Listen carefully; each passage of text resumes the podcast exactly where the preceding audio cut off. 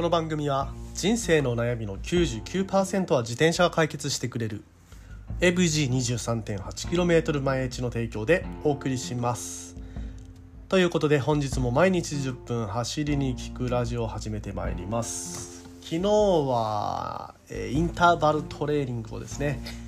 えー、中学生以来ということで、え、やったわけなんですけれどもね。えー、なんすかね。終わった後の解放感。はい。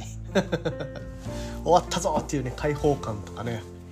あのー、それはねなんかね懐かしいなって。あこんな感じだったなみたいなね、えー、ところもありつつ、えー、終わった後のね体のバキバキ感ね。はい。これはねその中学生高校生時代には感じなかったやつですね。もうおっさん真っ只中中と。おっさん真っ只中ですね。はい。そんな感じの、はい、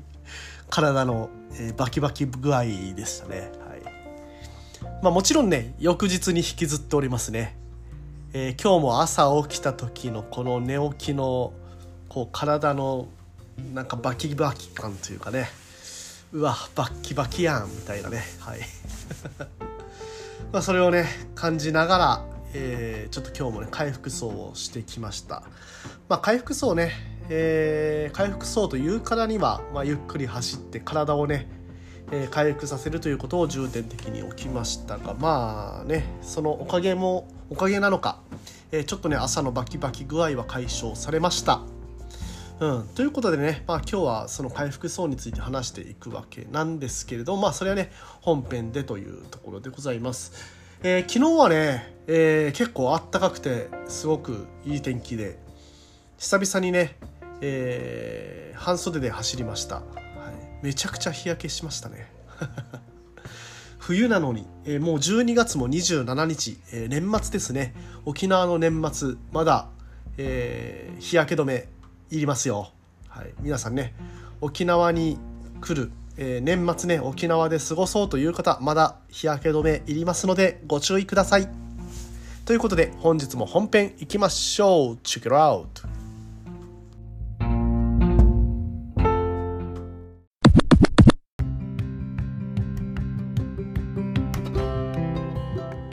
はいということで改めましておはようございます。森健でございます。沖縄で自転車ツアーのツアーガイドですとか自転車サークルの運営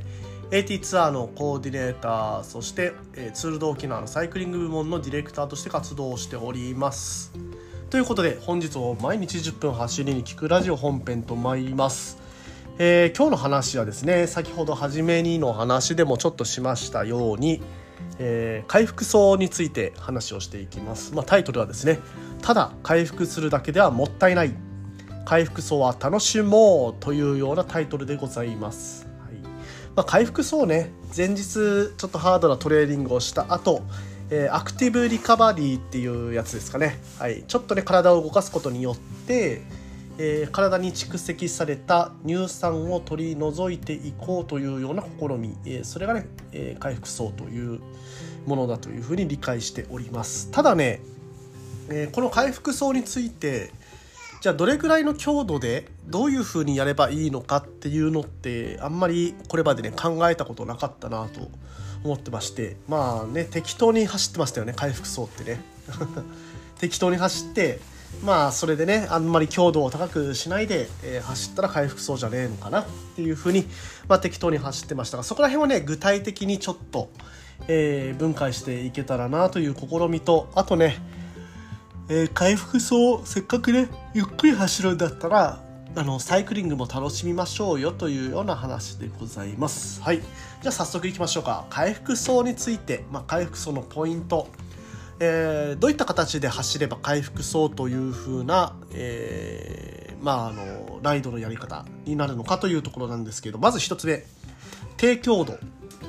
えー、回復層の目的っていうのは体を回復させることにあります。ですので、え、非常に低い強度で走ることが重要になります、はい、サクサクいきますね。2つ目短めの距離または時間を意識すると。え長時間または長距離の走行は避けて、え体に余計な負担をかけないように、え走りましょうというところでございます、え、3つ目リラックス。心身ともにリラックスをして楽しむことを心がけましょう。でこれによってストレスのホルモンのレベルを下げて回復を促します。えーまあ、このねリラックス楽しもうという試み、まあ、ここをねちょっとねえー、ピックアップしてまた後でもね話していきますので、えー、一応覚えておいてください、えー、4つ目。平坦なコース、はい、坂道は避けてできるだけ平坦なコースを選びましょうというところでございます。はい。とはいえね、えー、平坦のコースを選ぶためにはまあ私のね自宅からねえ山の上の方にあるのでそこからねとりあえず降りないといけないというのがあるので、まあ、下るということは最後にね上りがあるということで平坦なコースだけというのはあまりできないですがまあねなるべく平坦なコースを走りましょうというような心がけでございます。うん、で、えー、じゃあどれぐらいの目安で走ったらいいのかと。で私にもあのアップルウォッチだけでずっとね計測してましてでまあ回復走の時の、まあ、目安っていうのは心拍数で見ることにしてます、まあ、トレーニングの目安を全部ね心拍数で測ることにしてます。で、えー、昨日も話しましたけれども年齢に基づく一般的な公式を使用して、えー、心拍数っていうのを計算していってます。で最大心拍数ですね。最大心拍数をまずは出します。最大心拍数っていうのは220マイナス年齢っていうのを出すと、えー、最大心拍数になります、まあ、例えば私の場合は37歳なので220マイナス37、えー、イコール183はい。183となります。はい。ですので、まあ、183がね、まあ、あの最大の心拍数ということになりますね。はい。で、えー、回復層の心拍数っていうのは最大心拍数の50%から60%の範囲っていうのが、えー、目安となります。はい。えー、183× まあ0.5もしくは 183× えー、0.5から、まあ、183×0.6、うん、ということはまあ91から110ですね。91から110はい。それぐらいが適切な心拍数となります。まあ普通にねあの歩いただけでも結構この心拍数いくんですよね。はい。本当に強度的に歩いてるのと同じぐらいの強度で走りましょうというところでございます。はい。まあ、効果的にね体の回復を促すためには本当にね、えー、こういう軽い、えー、負荷で走るっていう日をえー、作るのがいいのかなというふうに、えー、思います。すいません生あくびが出まくってて 朝一からね走ってたんでちょっと走り終わってね今ちょうどいい感じで眠い感じです。はい、まあ頑張っていきます。で、えー、先ほども言ったようにせっかくね回復走をするんであればちょっとね楽しみっていうのを見つけながらリラックス体のリラックスだけではなくて心のリラックスも図りましょうというような話をこれからね、えー、していきます。はい。えー、でですね、まあ、あの心のリラックス、えー、回復走の時のサイクリングの楽しみ方まず1つ目新しい景色を探求しましょうと。回復走の時は普段とは違うルートを選んでみましょう。あまり行かない地域美しい景色が見られる場所へ足を運ぶことで新たな発見があるかもしれません。ゆっくりと景色を楽しみながら走ることで心のリフレッシュにもつながります。ということで新しい景色いいですね、はい、2つ目カフェやレストランで休憩をとってみましょう。え普段のトレーニングでは考えられないほどゆっくりとしたペースで走ることができる回復走の日。途中でカフェとかレストランえー、気になっていた場所立ち寄るのもいいでしょう。お気に入りの飲み物や食事を楽しみながらリラックスした時間を過ごせますと。いいですね、はい、3つ目写真を撮ってみましょう、えー、回復走中は普段見過ごしているかもしれない素晴らしい瞬間を捉えるチャンスです。そうゆっくり走ってますからね、うん、美しい景色、えー、面白いスポットそういうねスポットを見つけたら一旦立ち止まって写真を撮ってみるのもいいでしょう。でこれらの写真は後で振り返ると素敵な思い出となります。4つ目。友人と一緒に走ってみましょう、一人でのトレーニングもいいんですけど、まあ、回復走の日は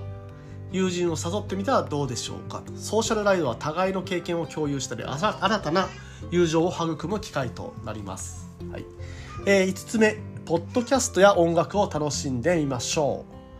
骨伝導のイヤホンなどの安全な方法を持っているのであればポッドキャストとか音楽を聴きながら走るのも一つの手です、えー、好きな音楽とかね興味深い話題にはえー、耳を傾けながらのライドっていうのは精神的なリフレッシュにもつながります、えー、6つ目メンタルのトレーニングを行いましょうと、はい。まあ、心地よいペースでの走行っていうのはメンタルトレーニングのいい機会です、えー、まあね無心になれるとかね、えー、そういうところでしょうね。はい。無心になりながら走ったりとかねできる。あのー、あまりねハードなペースで走ってると結構ね周りのねえー、車とかね、えー、状況もね路面状況ももう刻一刻と変わってくるのでまああのー、他のことをね、まあ、周りの情報っていうのは意外とねめちゃくちゃ入ってくるんですよね。でこういう回復走の日っていうのはゆっくり走ってるので、まあ、無心でね走っててもある程度安全は担保できるというところで、まあ、心地よいペースでの走行は、まあ、メンタルトレーニングができる良い機会になりますというところです。えー、自己対話を行ってポジティブな思考を持つことでメンタルの強さも養うことができます。はい、ということでですね回復層これはね体の回復だけではなくてサイクリングをより深く楽しむための貴重な時間になり得ます。まあ、こういった方法で、ね、リフレッシュしながら効果的な回復を図りつつ、はいまあ、あの早く走ることがサイクリングの目的ではないということを振り返りつつね、えー、新たなサイクリングの魅力をこのね回復層で発見していきましょうということでね、えー、皆さんの人生がより豊かになることを祈っております。はいまあ今日はね、えー、ここら辺までにさせていただきます。今日はねもう回復層終わったので、えー、あとはね体自体はゆっくり、え、過ごしていきたいと思っております。明日のトレーニングがねまたあのヒルクライムって書いてたんで どこ走ろうかなっていうちょっと考えないといけないかなと思いますのでまあ初週というか最初の週なんで、えーと、このトレーニングでどこを走るっていうところまでね、えー、決めきれれば、まあ、その日はね何も考えずにとりあえずそこに行ってそのトレーニングやればいいというような、えー、ルーティンができてくるかと思いますのでまずね最初の週は、えー、いろいろね、えー、考えながらこのトレーニングってどういう意味があるんだろうっていうのを毎日ね深掘りしながらやっていくことでよりね効果的なトレーニング、えー、できていくんじゃないのかなというふうに思っております。これはね個人的な話でございました。はい。ということでね、えー、もうそろそろね今日が27日28日で仕事納めという方も多いんじゃないでしょうか。はい。まあね、もう少し、もう少し頑張ればもう休みだと、はい、いうことでね、最後まで気を引き締めてい、えー、きましょう。それでは皆さん、今日も気をつけていってらっしゃい。